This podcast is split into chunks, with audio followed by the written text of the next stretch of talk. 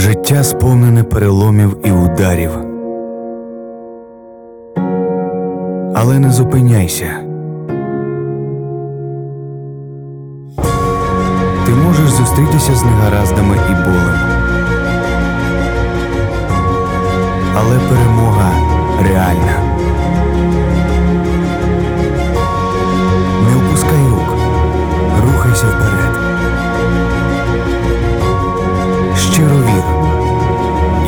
Відчуєш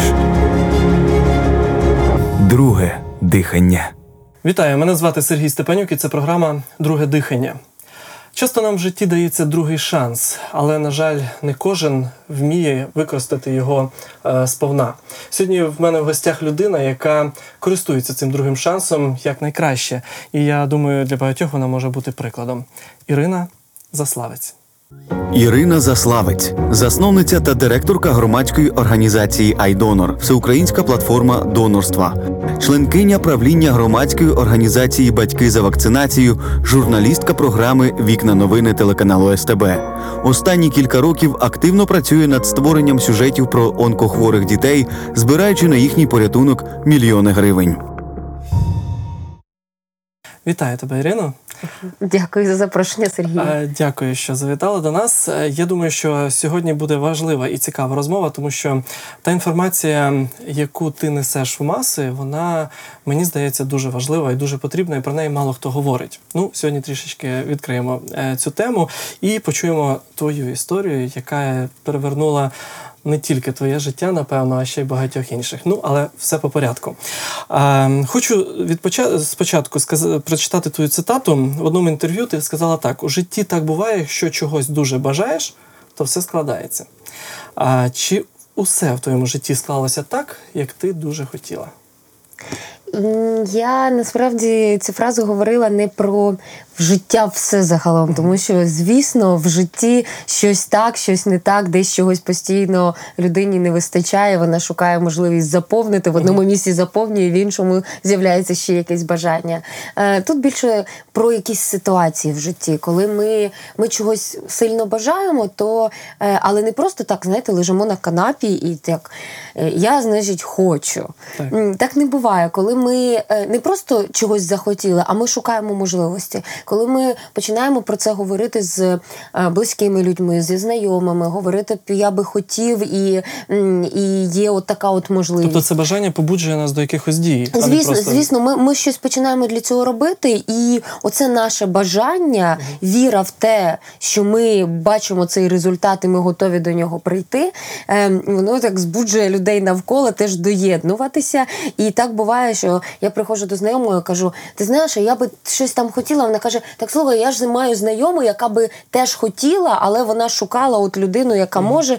Ну і все складається. І це просто означає, що мало просто дуже важливо захотіти. Захотіти це уже, уже якийсь крок, забажати. Але друге, це коли ти починаєш йти крок за кроком. Неможливо там збудувати в один момент е, якийсь, якийсь будинок. Треба класти цеглинка, цеглинка, цеглинка. Можливо, навіть роки підуть на це, так? Звісно, ну і, і треба, треба, треба розуміти, що немає швидких е, рішень, немає швидких якихось результатів. Так не буває. Це буває в якихось дуже ну, індивідуальних випадках. А коли ти берешся за щось велике, важливе, системне, системна зміна, вона не може бути швидкою. Це роки, роки роботи. І за ці роки треба просто не втратити той орієнтир, на який ти спочатку йшов. І... Ну, цим потрібно жити, мені здається, тому що якщо просто ну так захотів, ну цього мало.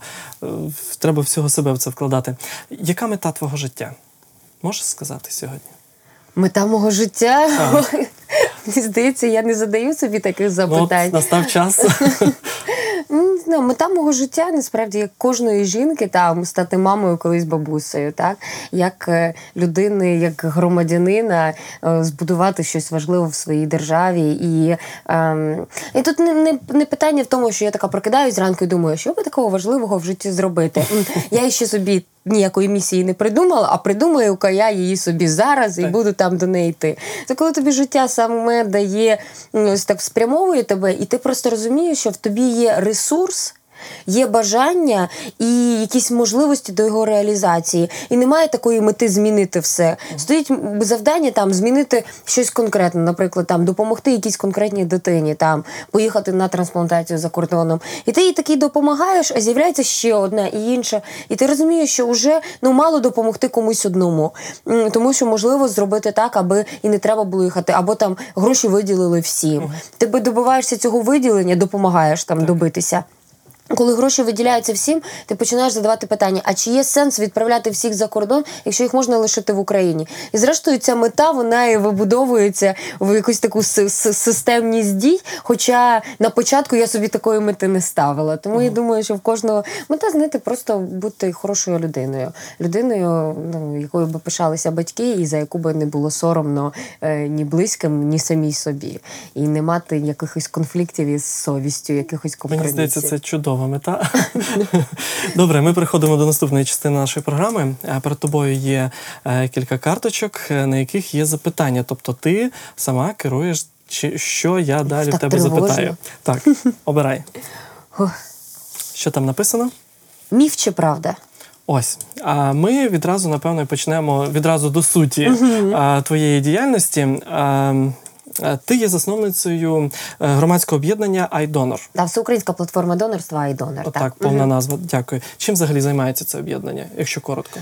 Ми собі ставимо за мету зробити так, аби українці мали змогу отримати порятунок в Україні, так рятувати українців в Україні, аби трансплантація була доступна кожному громадянину України в межах своєї країни.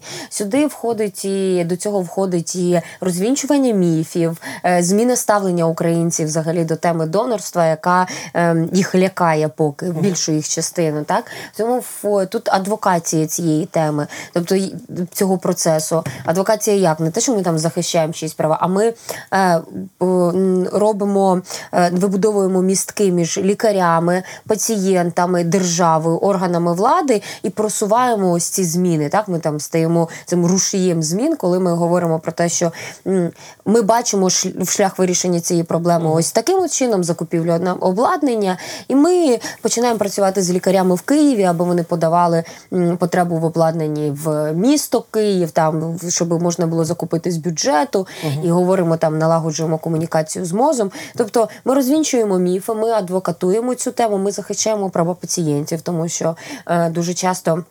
Поїхати за кордон складно, там консультації якісь по збору документів за кордон. А інша справа, що коли ці пацієнти повертаються, їм треба отримувати ліки пожиттєво, а цих ліків також м, держава закуповує не ті, які потрібні, і або деякі пацієнти взагалі без них лишаються. І через те ми там допомагаємо цим пацієнтам добиватися отримання ліків. І я входжу в експертну групу мозу по закупівлі ліків до і після трансплантації. Тобто, це така, знаєте, комплекс заходів. Звісно, вони будуть дуже розширюватися, Так. бо е, зараз е, е, у нас вже підготовлені там дуже багато активностей, е, які би наштовхували людей, підштовхували людей до бажання написати згоду. Але поки Згоду ми на що? На- донором. згоду стати донором у разі смерті. У разі смерті Донором своїх органів. своїх органів, так але є велика проблема в тому, що м, поки законодавчо визначено, що кожна людина може прийти до свого сімейного лікаря і написати цю згоду, але механізму поки немає. Ем, єдина Потрібно над цим ще багато чого Е, працювати. п- п- працювати. Ми дуже сподіваємося, що протягом року міністерство все таки організує цей процес, щоб ми могли підключатися в підтримку, тому що ми не можемо ставати рушієм ем, змін на державному рівні, тому що ми не маємо цих механізмів ухвалювати рішення, прописувати якісь постанови, механізми. Нам дуже важливо стимулювати міністерство, аби вони зараз це зробили, і потім ми почнемо вже говорити, комунікувати далі з суспільством. Бо зараз сама класна наша акція, яку би ми не провели. Ви, наприклад, якби ви вже до цього погодились на донорство, ви скажете, Іра, окей, я згоден, куди йти? А я скажу, Сергію, ти знаєш? Ти почекай. Я не знаю, правда, скільки, але я сподіваюся, що Але ти кілька почекай. місяців ти почекай. І проведу через місяць ще одну акцію, і ти такий кажеш, ну так куди? А я кажу, ні, почекай іще. Зрозуміло. Тому ми поки Е, Я розумію, я розумію, що це тема твоя, якою ти живеш, так як ми говорили на початку, але на жаль, нас не так багато Я часу, щоб це все говорити. Е, е, Хотів би, от ви ти сказала, що ви займаєтесь тим, перше, що розвінчуєте міфи деякі. От я хотів би от кілька таких міфів назвати, щоб ти могла Давай. їх розвінчати, так? Але коротко, якщо можна, добре. Отож, людей вбивають заради продажу органів. Правда чи неправда? Е, Звісно, це неправда, тому що у нас трансплантація розпочалася в Україні в 90-х роках, а узаконено це все з 99-го року.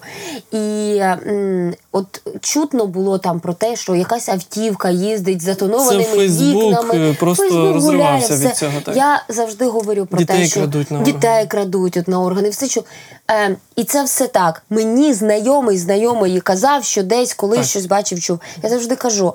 Покажіть мені хоча б одну людину, яка там, наприклад, яку вкрали, а потім вона прокинулася без нирки, там як у ванні з льодом, без органів, та? Так, так, чи так. ще щось, або тіло, яке знайшли, і в ньому не було органів. Тобто.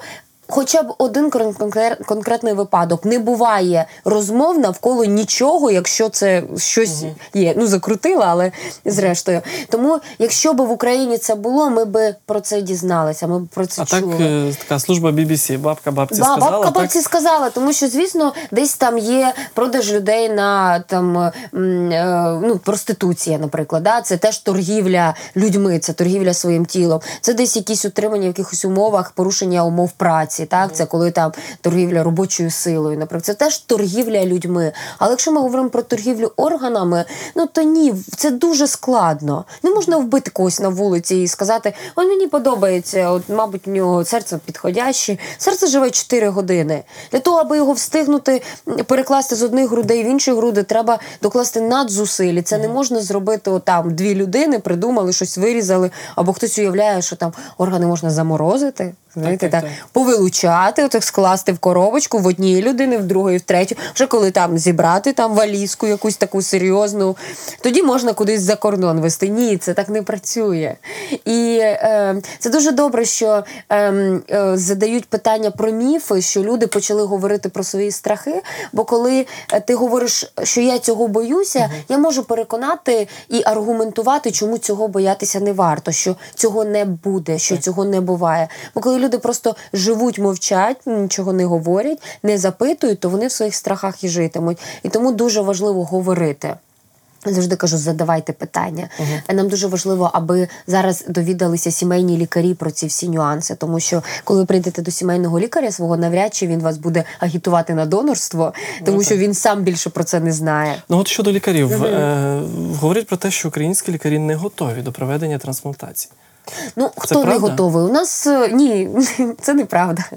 У нас є центри трансплантації в Україні. У нас трансплантації проводяться в Києві, у Запоріжжі, в Харкові, у Львові проводяться.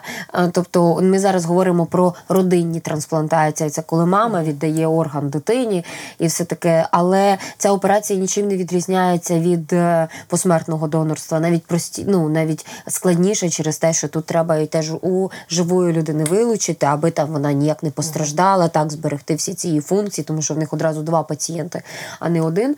І е, в ці операції проводяться успішно. У нас е, проведена в Україні, здається, в 2005 році перша взагалі в Україні трансплантація із пересадження нирки і підшлункової залози. Це людям з діабетом, Е, коли взагалі після цієї операції в неї почав вироблятися інсулін і все добре стало. Але ці операції наскільки складні, що це такий великий ризик відторгнення, того що ця підшлункова залоза вона взагалі майже не приживається.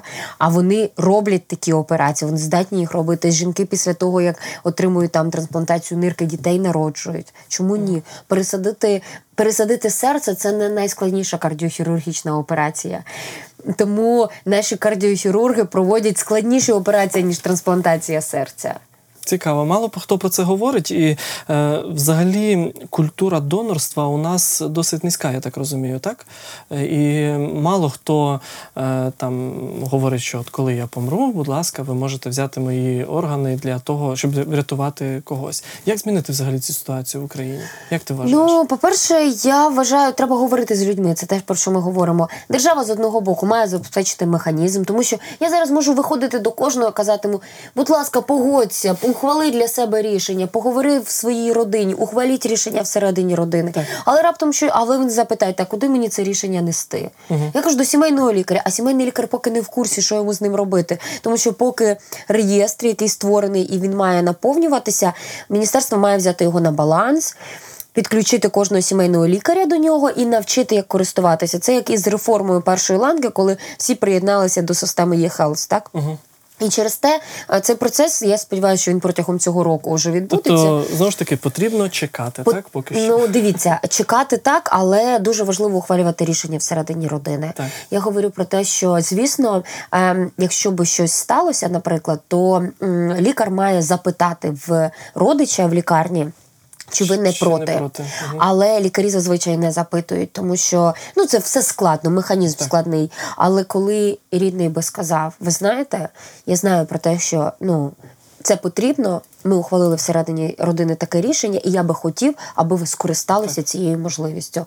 Е, питання вже б стоятиме інакше. Тому е, на цьому етапі найважливіше проговорити всередині родини своїми рідними, близькими, ухвалити рішення. Аби коли держава скаже, що можемо, вже да, ми вже все вирішили, ми йдемо.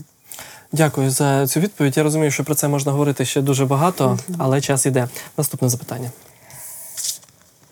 Робота чи волонтерство? О, Кажуть, е, полюби свою роботу, тобі не доведеться працювати жодного дня. це правда. А чим для тебе є твоя робота? Е, ну, робота для мене є частиною життя, тому що я в мене немає відчуття, що я роблю роботу, а в цей момент я вже там перестаю робити, займаюся чим, чимось іншим. І коли е, ну я в тому стані, коли ти приходиш на роботу не по зарплату. Ну, звісно, я не можу сказати.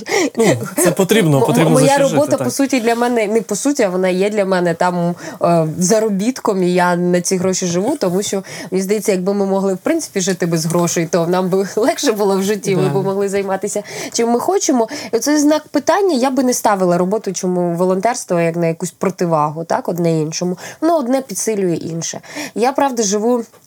Е, Останній рік, мабуть, в, е, в тих умовах, коли я постійно якось як між крапельками, між зйомкою, між якимось важливим заходом, між Не інтерв'ю, буває ще там, чимось. там сваряться на тебе на роботі, що Ні, ти щось не, знаєте, не тим займаєшся. ні, мені здається, що звісно не в захваті. Не в захваті це як мінімум. І я там інколи десь ловлю на собі якийсь погляд, що знову щось там. Я прошу, а можна мене там поставити з першої годинки, тому що до цього у мене ну зрозуміло, що хочеться мати людину поряд, з якою дуже просто. Ти коли сказав їй на роботу прийти, тоді вона прийде і буде копати звідси і до паркану. Ну, скажу, сьогодні ми не знали е, до, до вчорашнього вечора, чи ти будеш, тому що потрібно знімати якусь операцію, так? Так, так, так. І, і, і зрозуміло, що зі мною на роботі непросто, але я все-таки дуже сильно сподіваюся, що мій ресурс, який я вкладаю в роботу, він теж цінний і він вирівнює оці десь мої провиси е, у, з часом. І, але це правда дуже складно, тому що е, втомлюєшся, втомлюєшся від спілкування навіть з людьми. І коли є якийсь вихідний, я взагалі на вихідних намагаюся там, от взагалі відключаю месенджери в якісь в Фейсбуці сповіщення. Від Хочеться усього. просто, просто помовчати. Мені вчора сестра пише: приходь в гості, вона в сусідньому будинку живе. Я пишу: Русь, а можна я просто полежу і помовчу? От мовчати це дуже цінно. Ти лежиш і мовчиш. Інколи так. Інколи так. Ну що ж, добре, е, наступне запитання. Е, корова чи божа кара? Я підозрюю, що ти одна зрозумієш, про що тут мова йде. Е, А Це взято з твоєї статті в Українській правді.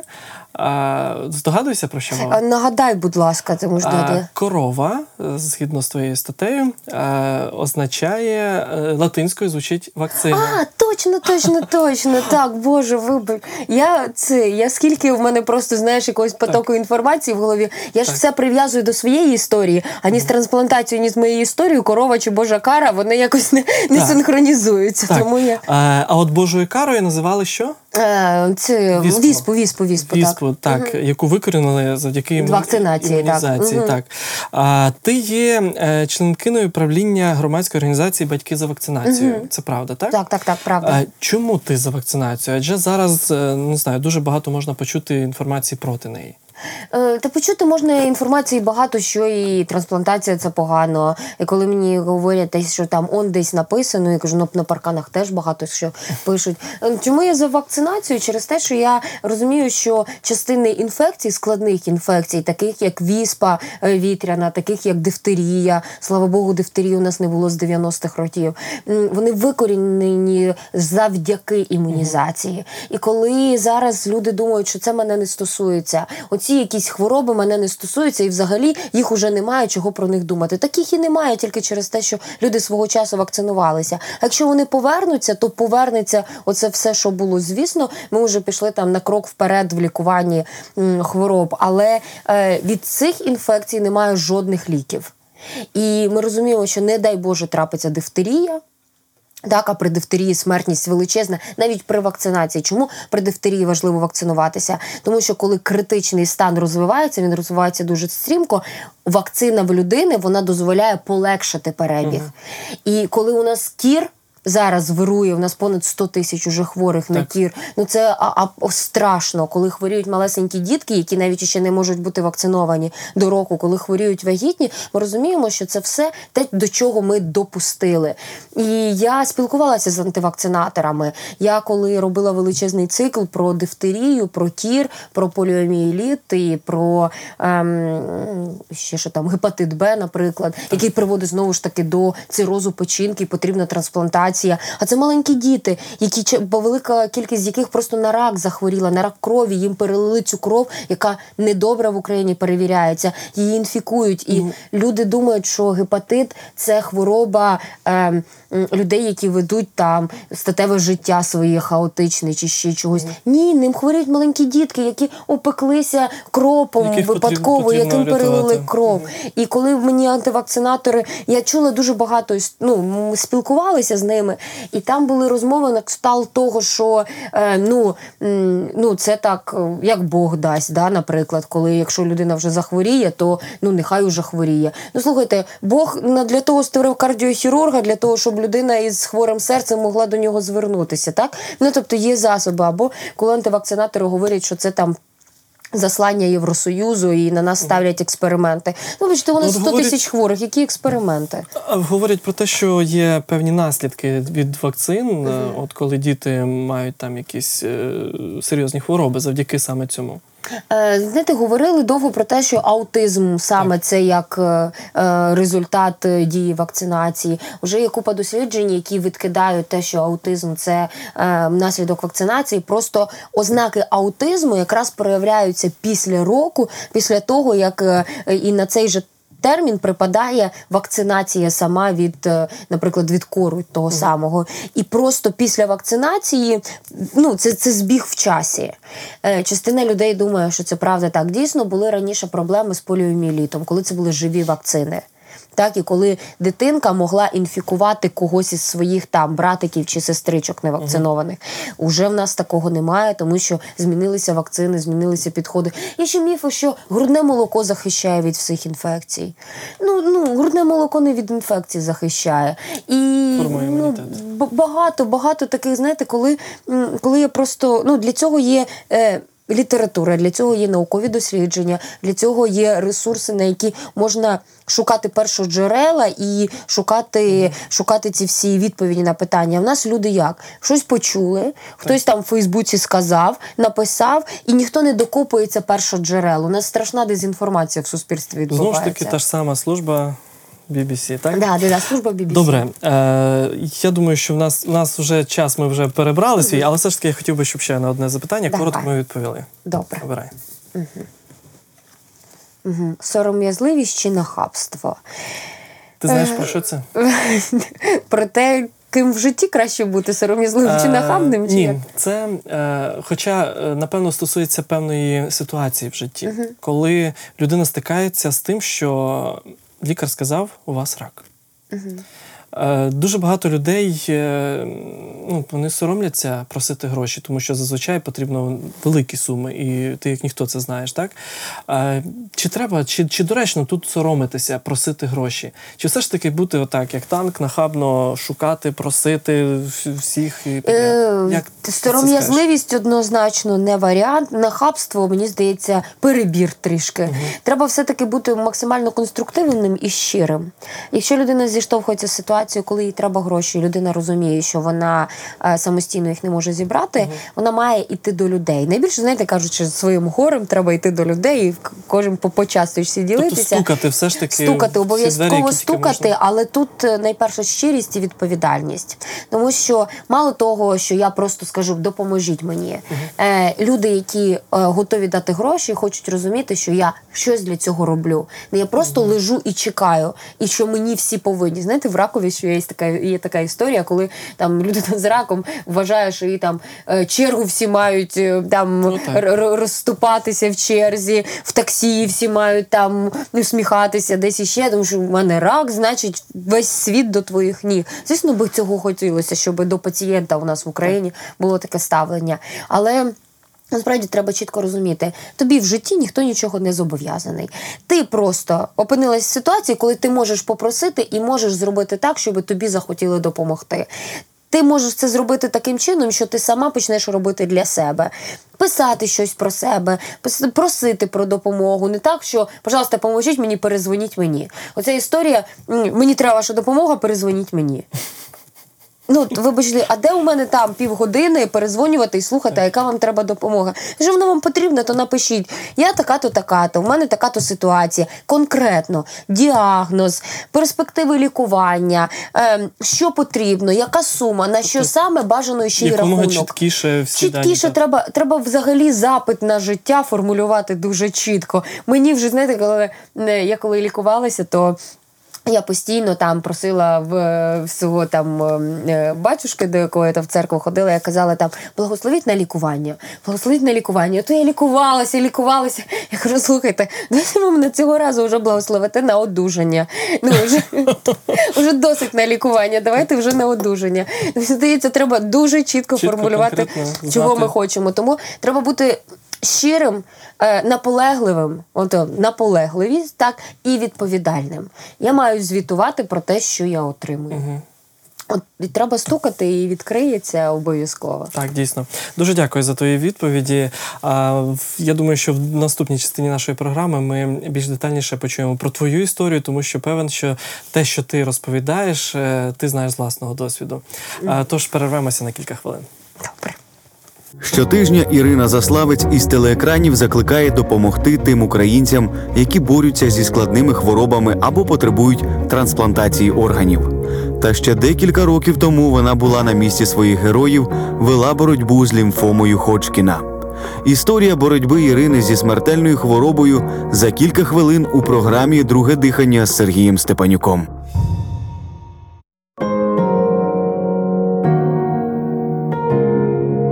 Ірино, ми продовжуємо нашу, наше спілкування, і е, настав час е, такої непростої частини е, нашої програми почути твою історію. Тому що все те, про що ти говорила до цього, я розумію, що до цього всього підштовхнула тебе саме ось твоя історія. Історія твоєї. ем, Хвороби чи лікування, чи одужання, напевно, ось Всього, так. Так, так. А, давай розпочнемо спочатку. Як все почалося? На що ти захворіла? Розкажу, коли я зараз е, займаюся темою трансплантації, говорю про те, що у нас 5 тисяч українців потребують трансплантації, і е, українець зараз, маючи паспорт громадянина України, він просто обмежений державними кордонами. Його шанс на порятунок обмежений державними кордонами. І щодня ми втрачаємо людей, тому що вони не здатні. Отримати тут допомогу або гроші, які виділяє держава, шалених грошей, там 700 мільйонів в рік, вони недостатні, аби врятувати багатьох. Це там 300 людей максимум. І тому е, я сама м, пройшла цей шлях, бо ось. Буде, ну тобто, у мене в травні, якраз е, цього травня, у мене 8 років з моменту трансплантації. Ага, так. Е, трансплантації кісткового мозку мені робили в Німеччині. Ем, Бо до цього ем, я захворіла на рак. Рак лімфатичної системи, е, лімфома Ходжкіна або лімфогрануломатоз.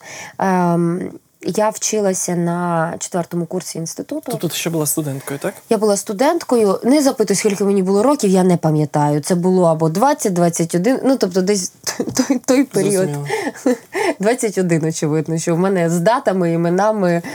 І це навіть добре, що якісь моменти разі це стираються з досить, досить молодий вік, Е, і дізнатися про те, що в тебе рак. Так, у мене не десь просто, рік були збільшені лімфовузли на шиї, десь там під руками. Ну тобто, навіть інколи деформувалась трішки грудна клітина, вона трішки піддувалась, але мені лікарі казали, ну це там лімфоденіт, запалення, якесь ну лімфовузли взагалі у всіх людей збільшується. Ти якось це лікувала? Вони якось Ну да, йодову сіточку я робила, я мазала йодом їх там, я не знаю. Допомагало? Смішно. Ні, мій рак був таким ще трішечки дивним. Він реагував, наприклад, на антибіотики. От е, коли, е, ну, а це ж все одно імунітет знижується, більше ти хворієш якимись там застудами. Коли я, наприклад, вживала якісь антибіотики або противірусні препарати, то все одно лімфовузли трішечки зменшувалися.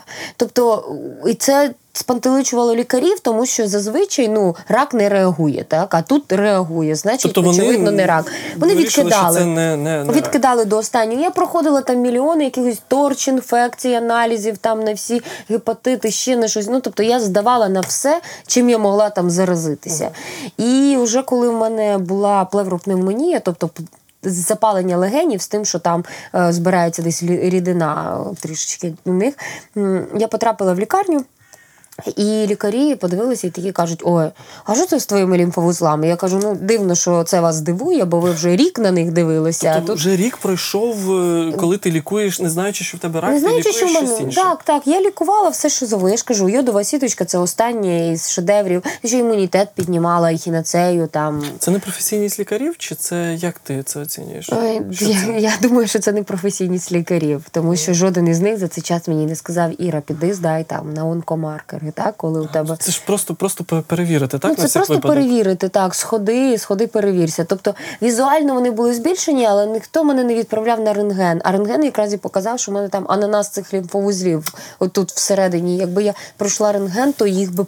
Побачили і запідозрили би більше. І тільки коли я вже ем, увагу на мене звернула молода лікарка, інтерн, яка ем, недавно там повернулася в цю лікарню, вона каже своїй що там досвідченій лікарці, що дивіться, щось мені не подобається. Відкрила якусь книжку, погортала, каже, це щось може бути ну, нехороше.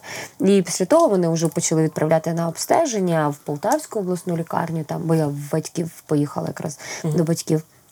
В райцентр. І там уже мене дообстежили, сказали, що це рак. І я поїхала звідти в Київ. Ем, В Київ я поїхала, тому що все-таки мені здавалося інститут раку набагато надійніше, там найкращі спеціалісти, тобто краще вже лікуватися в Києві. Як ти сприйняла взагалі цю вістку? Ну, Ну, я ж так розумію, до того часу ти навіть не підозрювала, що це може бути настільки все серйозно. Не підозрювала, як я сприйняла цю звістку. Ну, це був шок. Хотілося просто, я називаю цей стан, коли хочеться сховатися від всього світу у маминому животі, коли хочеться знов повернутися в той стан, в живіт, коли тобі добре. Очевидно, що там мені було добре, я не пам'ятаю, але, але там мене захищали.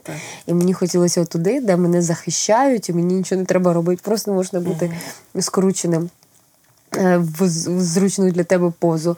І е, ну, тяжко було змиритися психологічно, тяжко було подивитися в очі рідним, е, поряд батьки, яким би, мабуть, було в рази легше захворіти самим. Аніж пережити хворобу дитини. І, ну, Тобто але- їм, можливо, навіть важче було сприйняти я це, ніж неможливо точно. Я впевнена, що точно я впевнена, що людина, яка хворіє, вона менше переживає, ніж люди, які поряд. Так і боляче. Так. Так їй десь страшно. Але вона в цій боротьбі, і вона розуміє, от я в якийсь момент я розуміла, що і так я можу померти. Коли мені давали 20% на те, що я житиму, я розуміла, що да, я можу померти. І десь я вже навіть з цією думкою змирилася. Ага. Ну окей. Якщо інш, ну це не те, що я лягла і чекаю, там умру, не умру, ну полежу ще грибів там поїм, соди поп'ю, як у нас там зараз поширена. Це Так, все, так, так. все, що завгодно, аби не хіміотерапія, там якимсь там курячим пером себе там десь помощу за вухом, і так, коли ж з бубном похожу, коли ж це я вже одужаю. Ні, коли ти робиш все правильно. Коли ти слухаєш лікарів, коли ти йдеш е, крок за кроком Так. цим лікуванням, розумієш, що воно не діє, що з'являються ускладнення, і, і це непереборні обставини, і тут доводиться тільки, тільки десь прийняти. Так? Є оці всі стадії там незгоди, відторгнення, там Так, злість. Там. І зрештою все приходить до того, що я приймаю Ти цю всі ці стадії пройшла. Звісно, там їх кожна людина прийшла. Проходить від питання за що до питання для чого. Це все проходиться. Гнів міняється розумінням там якимось. Так, і у нас там е, частина людей досі думає, що рак, бо так ну ти Бога прогнівив, от тебе там покарали. Оце питання за що? Воно змінюється питанням для чого. Тому що я думаю, що в більшість людей все-таки це все було для чого. І коли, повертаючись до цієї історії, Так, коли так, так. Ти поїхала до Києва, так? Е, Не, не, повертаючись зараз історію про сприйняття, коли ти розумієш, що ти все робиш правильно, а воно все одно не відступає, і е, чи готовий ти в цей момент померти? Ну, ну ти приймаєш цю ситуацію. І якщо пацієнт її приймає, то рідний її ніколи не прийме. Жодна мама не змириться з тим, що дитина згодна померти, бо так уже ж так вийшло. М, Тому е, тут однозначно в різних умовах перебувають людини, людина, яка хворіє, і її рідні. І рідним завжди важче, тому що вони нічого не можуть зробити, вони не можуть повпливати, вони можуть тільки підтримувати. Вони готові на себе це все забрати. Так. Вони не здатні. Тому батькам однозначно було важче. Але в цій ситуації просто треба збиратися і починати рухатися. Я завжди говорю про те, що. Якщо в людини трапляється складний діагноз, так такий крак, то не можна вірити одному лікарю. Так, я поїхала в Київ. До, до кількох, так? Мені сказали, отакий твій діагноз, ти ще ну, не переживай. Діагноз ну, з хорошим там позитивним результатом виліковування, тому що лімфома не така складна, і 9 з 10 одужують, і без трансплантації. Тобто тобі Просто- дали якусь надію, так? так, мені просто потім сказали, що 9 з 10 одужують, а ти просто 10 стала. Е, Ось так. Да, да, да. Але, але коли тобі дають надію, кажуть, що а ти ж в цей момент, коли ти просто ну, спантеличений, життя тебе так хич вдарило по голові, ти такий, куди бігти, за що хапатися, а тобі лікар каже, такий бере за руку, каже, тобі туди, я тебе проведу. Я знаю дорогу. І ти радієш, що ти зустрів хоч когось, хто знає, знає, цю дорогу. так. І ти йдеш за ним, е, не розуміючи, що лікар може не до кінця знати дорогу. Ти йому віриш. А чи знаєш ти цю людину? Тебе так сталося? Е, Так, у мене так сталося, тому що. Зрештою, як потім уже з'ясувалося в Німеччині, мені трішечки неправильно визначили діагноз, не ту там підтип якийсь. Е, мені зробили чотири хімії замість шести, і дві останні мали би закріпити. Мене опромінювали на обладнанні, яким не можна опромінювати лімфому, тому що він тільки провокує, воно тільки провокує рецидив замість закріпити результат. Тобто це був комплекс помилок.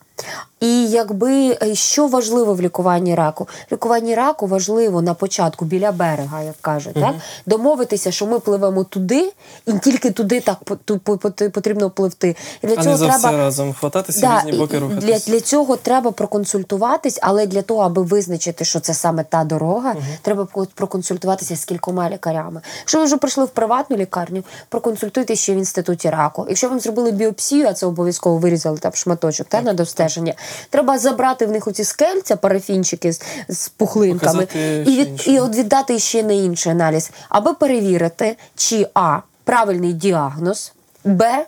Чи сходиться. Програма лікування, так, протоколи лікування. Тому що якщо два лікарі кажуть, що діагноз ось такий, от лікувати треба ось так, то ви вже визначаєте, хочете кращих умов там чи ще щось в приватній клініці, чи ви готові довіритися в державній клініці, чи може ви ліки за кордоном будете купувати. Але важливо на початку впевненим бути, що ти рухаєшся правильно.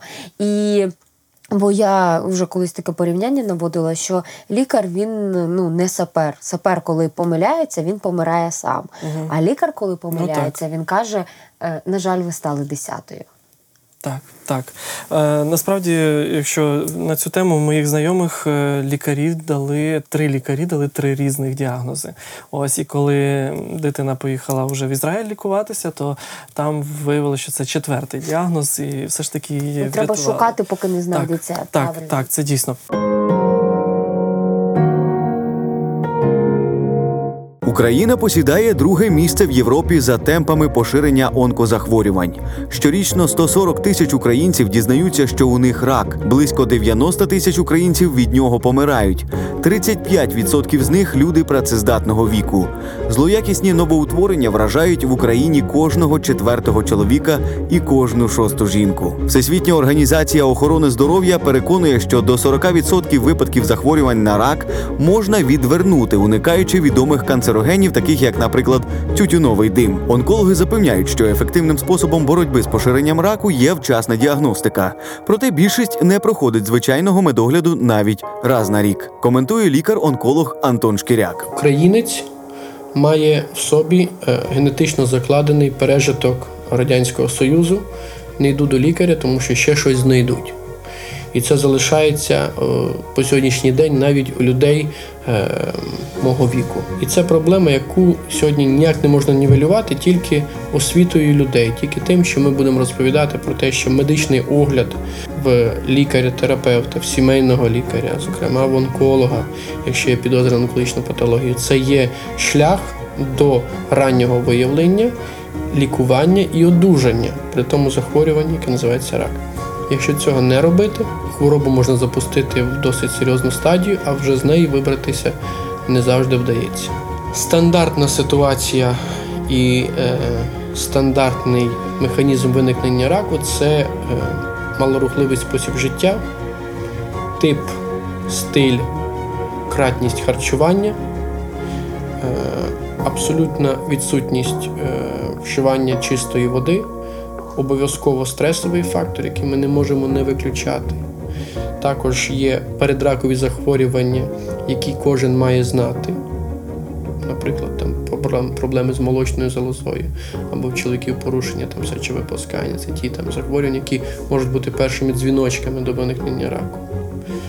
Е, надлишок сонячного світла, яке викликає зміни в структурі шкіри і потім викликає один з найбільш грізних раків це меланома. Також треба знати е, спадковість своєї родини, хто в родині хворів онкологією. Чим краще ви знаєте і аналізуєте здоров'я ваших рідних і близьких в поколіннях, тим більше ви розумієте, що у вас може виникнути, і враховуючи те, що онкологія має також і фактор спадковості, ви зможете попередити цю патологію. Ну а екологія вона залишається. Ми від неї нікуди не діваємося.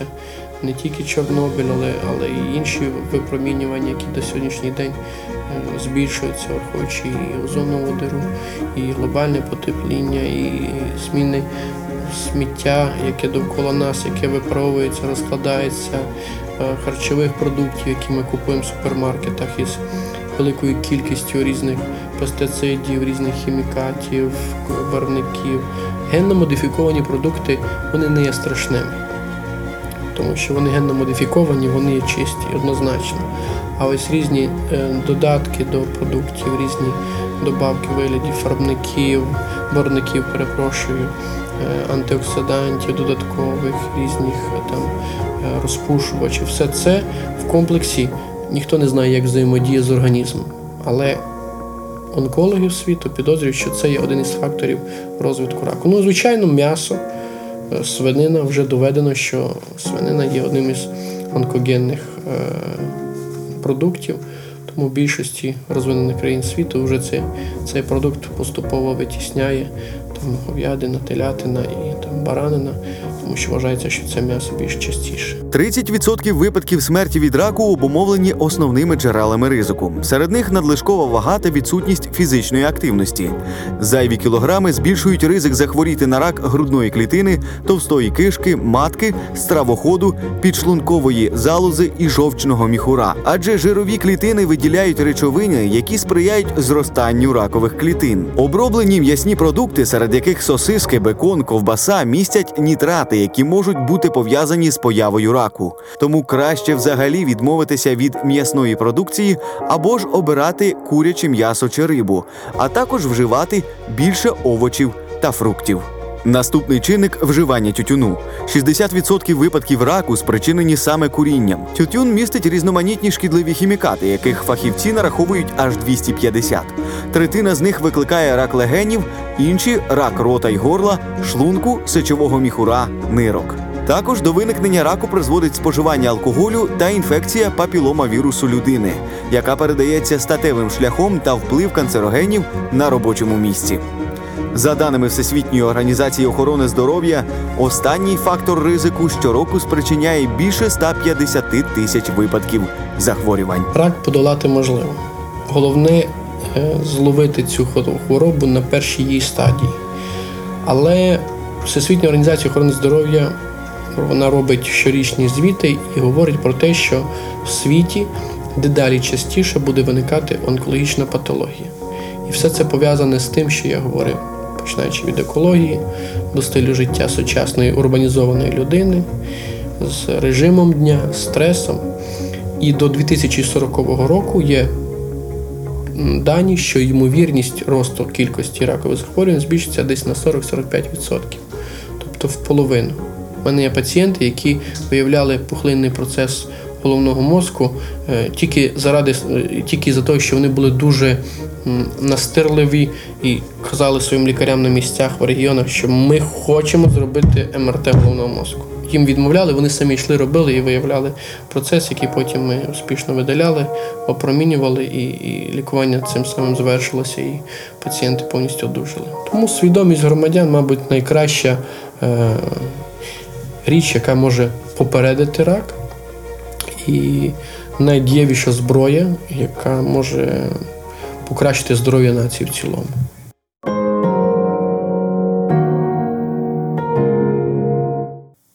Ну що ж, ми повертаємося до твоєї історії. Так склалося, що е, тобі довелося їхати за кордон, так? Як взагалі ти дійшла до цього рішення, що потрібно рухатися, не лік- лікуватися не в Україні, а лікуватися за кордоном? Я так розумію, що це не великі кошти потрібні. Е, це. Були великі кошти. І насправді я думаю, що це боженька так зробив, що я е, поїхала туди. Бо е, коли мені поставили рецидив, сказали, що ой, хвороба швидко повернулася, треба трансплантації і все таке. І ще були механізми того, що в Україні мені будуть робити хімію і пробувати зробити трансплантацію тут. Ну тобто там у нас все таки якась частина проводиться. І, і абсолютно з бігом обставин моя знайома, з якою я в цей день говорила, вона каже: Ти знаєш, е, мені е, в нас от знайомі поїхали в Німеччину, є можливість туди поїхати, можна відправити туди документи, а давай спробуємо, що вони скажуть. Ем, Чому я зважилася на те, щоб відправити туди документи? Ем, Дуже тяжко повірити людям, які вже раз тебе підвели. Ну так. Дуже тяжко віддати своє життя знову лікарям, які вже раз е, ну, не виправдали твого Але сподівання. немає, так розумію. І, і через те е, в Німеччині теж за збігом обставин склалося так, що спочатку мені сказали, що мені не треба буде трансплантація, і мені не треба, може, навіть хіміотерапія. Вони там якось якийсь новий метод запропонували. І що це буде коштувати 20 тисяч євро. 20 тисяч євро. 20 тисяч євро. На Ну, той але момент це, це е, 8 років тому, так? Е, Це було 9 років. Ну, то, да, 8 з половиною. Там я ж лікувалася ще якийсь час. Е, Тобто ем, я не можу сказати, що в мене там мама бізнесом займалася. Тобто таку суму ми знайти могли, Угу. навіть після того, що в Україні ми витратили велику частину коштів. І я поїхала за кордон, маючи ці 20 тисяч євро, розуміння, що мені за них допоможуть. І вже коли я приїхала туди, з'ясувалася вся складність ситуації. І стало зрозуміло, що треба трансплантація, треба 100 тисяч євро. І Ага, тобто сума збільшилася так різко? сума збільшилася до 100. І е, коли мені вже почали робити ці хіміотерапії, е, дві зробили. І для того, аби робити трансплантацію, треба, аби е, людина була в ремісії. Тобто ракові клітини здолали, їх немає. Угу. І трансплантація уже е, кісткового мозку вона просто має імунітет новий створити, який вже не дасть ракові значить, повернутися і розвинутися. Так от, е, на момент е, трансплантації стало зрозуміло, що ремісії немає. я в стані рецидиву, ракові Тобто клітини трансплантацію робити агресивні. не можна? Трансплантацію робити не можна. За протоколами усіма в цей момент трансплантації не проводиться. І лікарі ризикнули. Тоді якраз була ця історія про 20%. Тому що вони сказали, що ми маємо ризикувати, немає сенсу робити третю, четверту хімію. Вона просто ресурс організму забере, а результату ми не отримаємо. Тобто або пан, або пропав. Або пан, або пропав. І тільки потім я зрозуміла, що це по суті те, що врятувало мені життя, тому що е, дівчата, які лишилися тут в Україні, мої знайомі, з якими я спілкувалася, е, які теж не отримували ремісії. Чи через те, що хвороба складна, чи через те, що можливо лікування не так підбирали. Так. Lікарі експериментували і вибирали ще одну хімію, ще одну. Зрештою, там 16 хімій. Організм вже не здатний нічого робити, і ем, людина помирає. Тому, якби я лишилася в Україні, я думаю, на мені би далі експериментували. І сьогодні нашої програми твоєю Вона участю, була, але без мене. Так. з твоєю участю могло б і не бути. Е, тобто, коли вже зробили трансплантацію, так е, тобі стало краще? Ні, коли роблять трансплантацію, стає набагато гірше, Гірше. тому що повністю е, імунітет зникає. Знаєте, коли карієс може вбити, коли маленький мікроб, коли на тебе хтось дихне, чхне, а в тебе за кілька годин пневмонія. Скільки там. часу потрібно ще на відновлення? Ну, десь місяць так точно, аби от від цього критичного стану відійти і мати можливість в масці вийти в коридор. Угу. Потім організм відновлюється, відновлюється. Після цього е, потім, наприклад, опромінення. Е, Моя історія з опроміненням теж дуже складна, тому що в Києві мене опромінювали так. Мені видали там папірець, отакий, наприклад. Це Да? ще до того? Е, Чи після? Ну, після, ем, після лікування в інституті раку я проходила опромінення і Так. ще. Мені сказали, іди кудись опромінься, у нас апарат зламався, тому куди хочеш. Я вибрала військовий шпиталь, мені там поряд їздити, і знайомий лікар. Я туди і пішла. І там мене опромінювали так, як не можна опромінювати. І видали мені такий папірець, облучена. Значить, на шиї з такий-то кількість там мікрорентген, там під руками така-то і ще щось. І коли я прийшла до свого лікаря в Німеччині, на опромінення.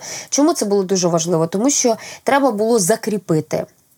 І треба було дати таку кількість, бо від попередньої у мене ж ще накопичено воно в організмі, так воно ж нікуди не дівається. То треба було додати рівно стільки, щоб було достатньо, але не більше, тому щоб було занадто і там десь ноги могли відмовити, якби там, там спинний мозок так. зачепили. І для цього їм треба було розуміти, як же ті проміні йшли, як там його, там яка доза, в якому місці, все. Ось така довідка, облучина. Я така приходжу, облучина.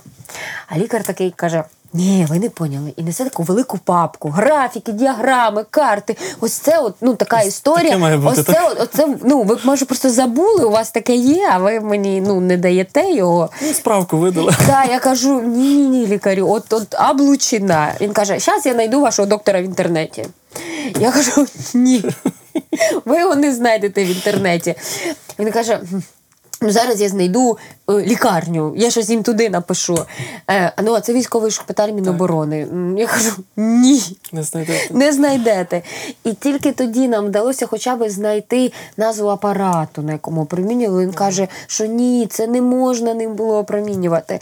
І вони два дні радилися, як би скласти оті всі промені таким от чином, щоб не нашкодити, щоб десь. І вирішили опромінювати через легені, чого би не мали робити. І сказали, що у вас 30% відімра, очевидно, але це краще, ніж ви ногами перестанете ходити. І, Ну зараз це все кумедно виглядає, Так. але я тоді розумію, що тоді було не до сміху. тоді було не до сміху. Тоді було, знаєте, е, зараз е, з тим, що в нас війна вже там понад 5 років, то історії якісь порівняння такі не дуже доречні, але тоді я називала це так: нема, нема, і танки їдуть. От знаєте, от коли, от коли здається, що це якийсь е, ну там сценарій чогось там, коли вже от вже. Ой, вже рецидив, вже в Німеччині, вже 20 тисяч, наче є. Ні, треба 100. Окей, ми знайшли 100. Мені кажуть, 60%, що ти житимеш. Ні, ну як же 100 тисяч і 60%? Ну це ж не чесно. Ну окей, нехай вже 60.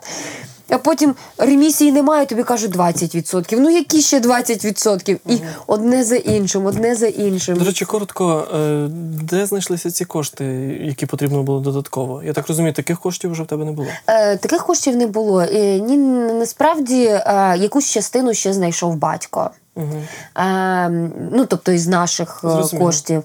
Це була, ну, мені здається, навіть половина десь суми. А частина це вже почали знайомі, близькі. Ну, тобто, це ж якісь там люди, які мають свій бізнес, е, докладатися коштами. Частину з цих коштів мені збирали колеги-журналісти, роблячи сюжети на телебаченні. Якщо говорити про коефіцієнти так, у цих зборів, то це частина, яку збирали після сюжетів, ну, може, там це було 10 чи 20% від суми, але це ж знову ж таки це були ті гроші, яких критично не вистачало, Кожна- коли, дорога, коли вже да, да, да, ми тоді вичерпали всі ресурси. Як змінилося твоє життя після хвороби? Тому що ти сказала, що зазвичай ставлять запитання, чому, е, а потім приходять до запитання для чого?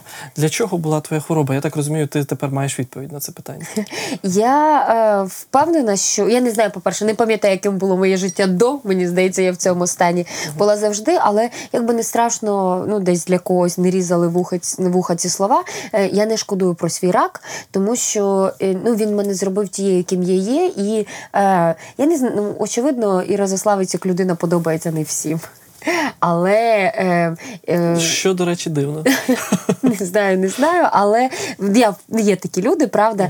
І, але я собі ем, я не знаю, якою би я була без хвороби, і я думаю, що я би тоді більше не подобалася, ніж зараз, або я би тоді собі не подобалась. Так, і я знаю, що в мені є речі, над якими я би сама хотіла працювати, але е, те, якою я стала, однозначно мені імпонує, тому що м, знаєте, коли.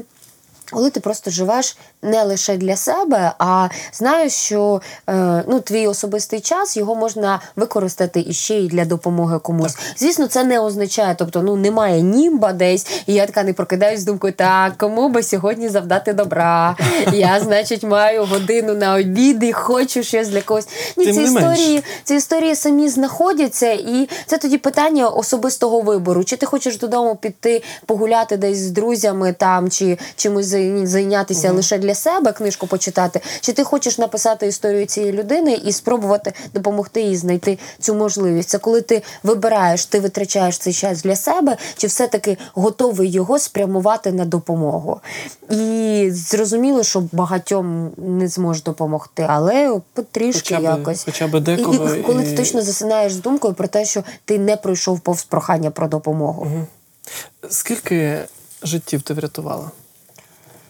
Можеш так сказати? я не думаю, що взагалі якась людина може рятувати життя. Я Ну, розумію, лікар але може твої рятувати дії- життя. Е, І мені здається, так, лікар рятує життя, так Але Е, ти до цього причетна. Все, все, що ми робимо, це ми допомагаємо там поїхати на Е, лікування. Перефразую, скільком людям ти допомогла врятувати життя? Ем, ну, кільком точно. Кільком точно. В кількості я ніколи не рахувала, тому що, знаєте, це дуже складно порахувати. Інколи. Якесь банальне е, питання, яке ти отримуєш там в Фейсбуці, е, ти його ну даєш на нього відповідь, просто кудись спрямовуєш, а потім підходить до тебе людина і каже: Ви знаєте, ви мені два роки тому сказали, куди мені звертатися, і я отримала. Просто напрямок показати. Просто напрямок показала. Бо коли мені подруга запитує про те, що їй там е, родичеві треба трансплантація нирки, я кажу, в Харкові який є такий то лікар, мені десь про нього. Я навіть забула про цю історію. А потім вона через якісь там півроку мені пише: Іра, ось його фотографія, йому пересадили, і це завдяки тому, що ти тоді допомогла. Тобто таких історій їх вони є. Ну це ті, про які я знаю. Очевидно, є якась частина, про яку я не знаю. Тому що коли ми зараз говоримо просто про збір на лікування, на трансплантацію, трансплантація дуже складна, особливо що стосується раку, коли вже вичерпані всі інші методи. Це як крайній варіант, коли в принципі від раку є ну, ризик не вижити. Коли це трансплантація, то це ризик ну, помножений на коли ресурс вичерпаний, коли на збір коштів витрачається час. І відповідно е, такі люди часто не виживають. Це Ну, це страшно. Це не означає, що людина, яка зараз в цій ситуації, не виживе. Ні, кожна людина має шанс. Просто І за нього треба боротися. за нього треба боротися. Просто для, для мене, як для людини, яка допомагає, е, кожен раз це стає ударом, тому що всі. Все, що ми могли, ми, ми зробили. Але це вже тоді означає, що ну не все там все має складатись так, як складається. Просто від себе кожна людина має вірити, кожна людина має робити все залежне. І люди, які її оточують, теж мають робити все від цього залежне. Дуже дякую за і за історію твою, і за е, твої поради, які я певен, що просто неоціненні поради, які прозвучали протягом нашої програми. Е, пропоную послухати ще одну невеличку пораду від священнослужителя. Давай послухаємо.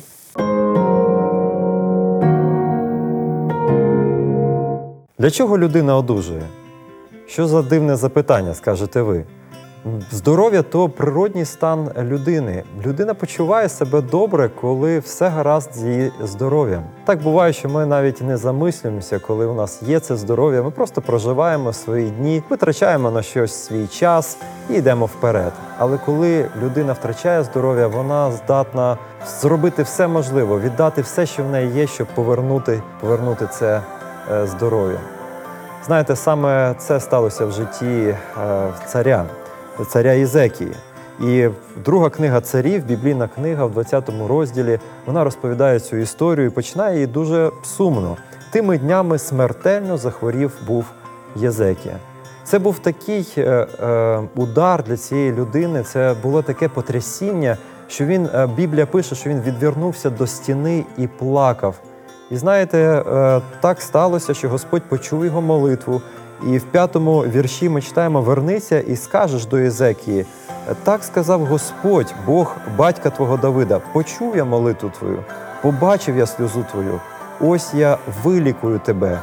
І написано, що у Єзекії буде можливість піти в храм Господній. Я не уявляю, який щаслив, якою щасливою була ця людина, який щасливий був цар, коли він почув цю звістку. Але не дивлячись на одужання, в кінці ця історія закінчилась не дуже радісно. Е, Цар прожив ще 15 років, але за цей час його царство воно стало слабіше і незабаром було завойовано загарбниками. Так буває, що наше здоров'я відновлюється, але людина витрачає час на щось погане. Але може бути по-іншому. Можна стати надією для інших людей. Можна відчути, що коли Господь тобі дає цей дарунок неба, здоров'я, відчути заклик неба, щоб витратити своє життя на щось гарне, щоб допомагати іншим. І це дійсно тоді стає благословенням. Я не знаю, що відчуваєте ви сьогодні. Можливо, ви хворі і бажаєте понад усе в своєму житті, щоб ваше здоров'я відновилося. Моліться Господу про це, тому що Біблія свідчить, що у Господа є сила, щоб відновити ваше здоров'я. Але пам'ятайте, на що ви готові витратити подальшому своє життя, на що ви готові витратити свій час і подальші, подальші можливості, які у вас будуть. А якщо у вас є здоров'я сьогодні, якщо ви сьогодні радієте, витрачайте свій час на корисне, витрачайте свій час на те, щоб допомагати іншим людям і бути благословенням для людей. Я думаю, що кожен хотів би потурбуватися про своє здоров'я. Ми також бажаємо вам здоров'я і турбуємося про нього. Саме це можна зробити, дослідивши новий курс посібників Подбайте про своє здоров'я. І ви можете їх безкоштовно замовити за номером 0800 30 20 20. Ми бажаємо вам здоров'я. Замовте цей курс саме зараз.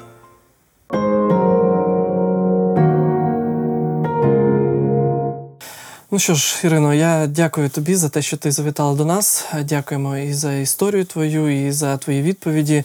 Вірю, що е, твоя діяльність, е, скажімо так, має тільки початок, і ще багато в твоєму житті буде врятованих. Дітей, врятованих людей е, і переможених перемог над раком і над іншими хворобами. Дякую тобі за те, що ти робиш. Нехай Господь тобі допоможе і далі. А, дякую, Ірино, ще раз і бажаю тобі всього найкращого. До побачення. Дуже дякую.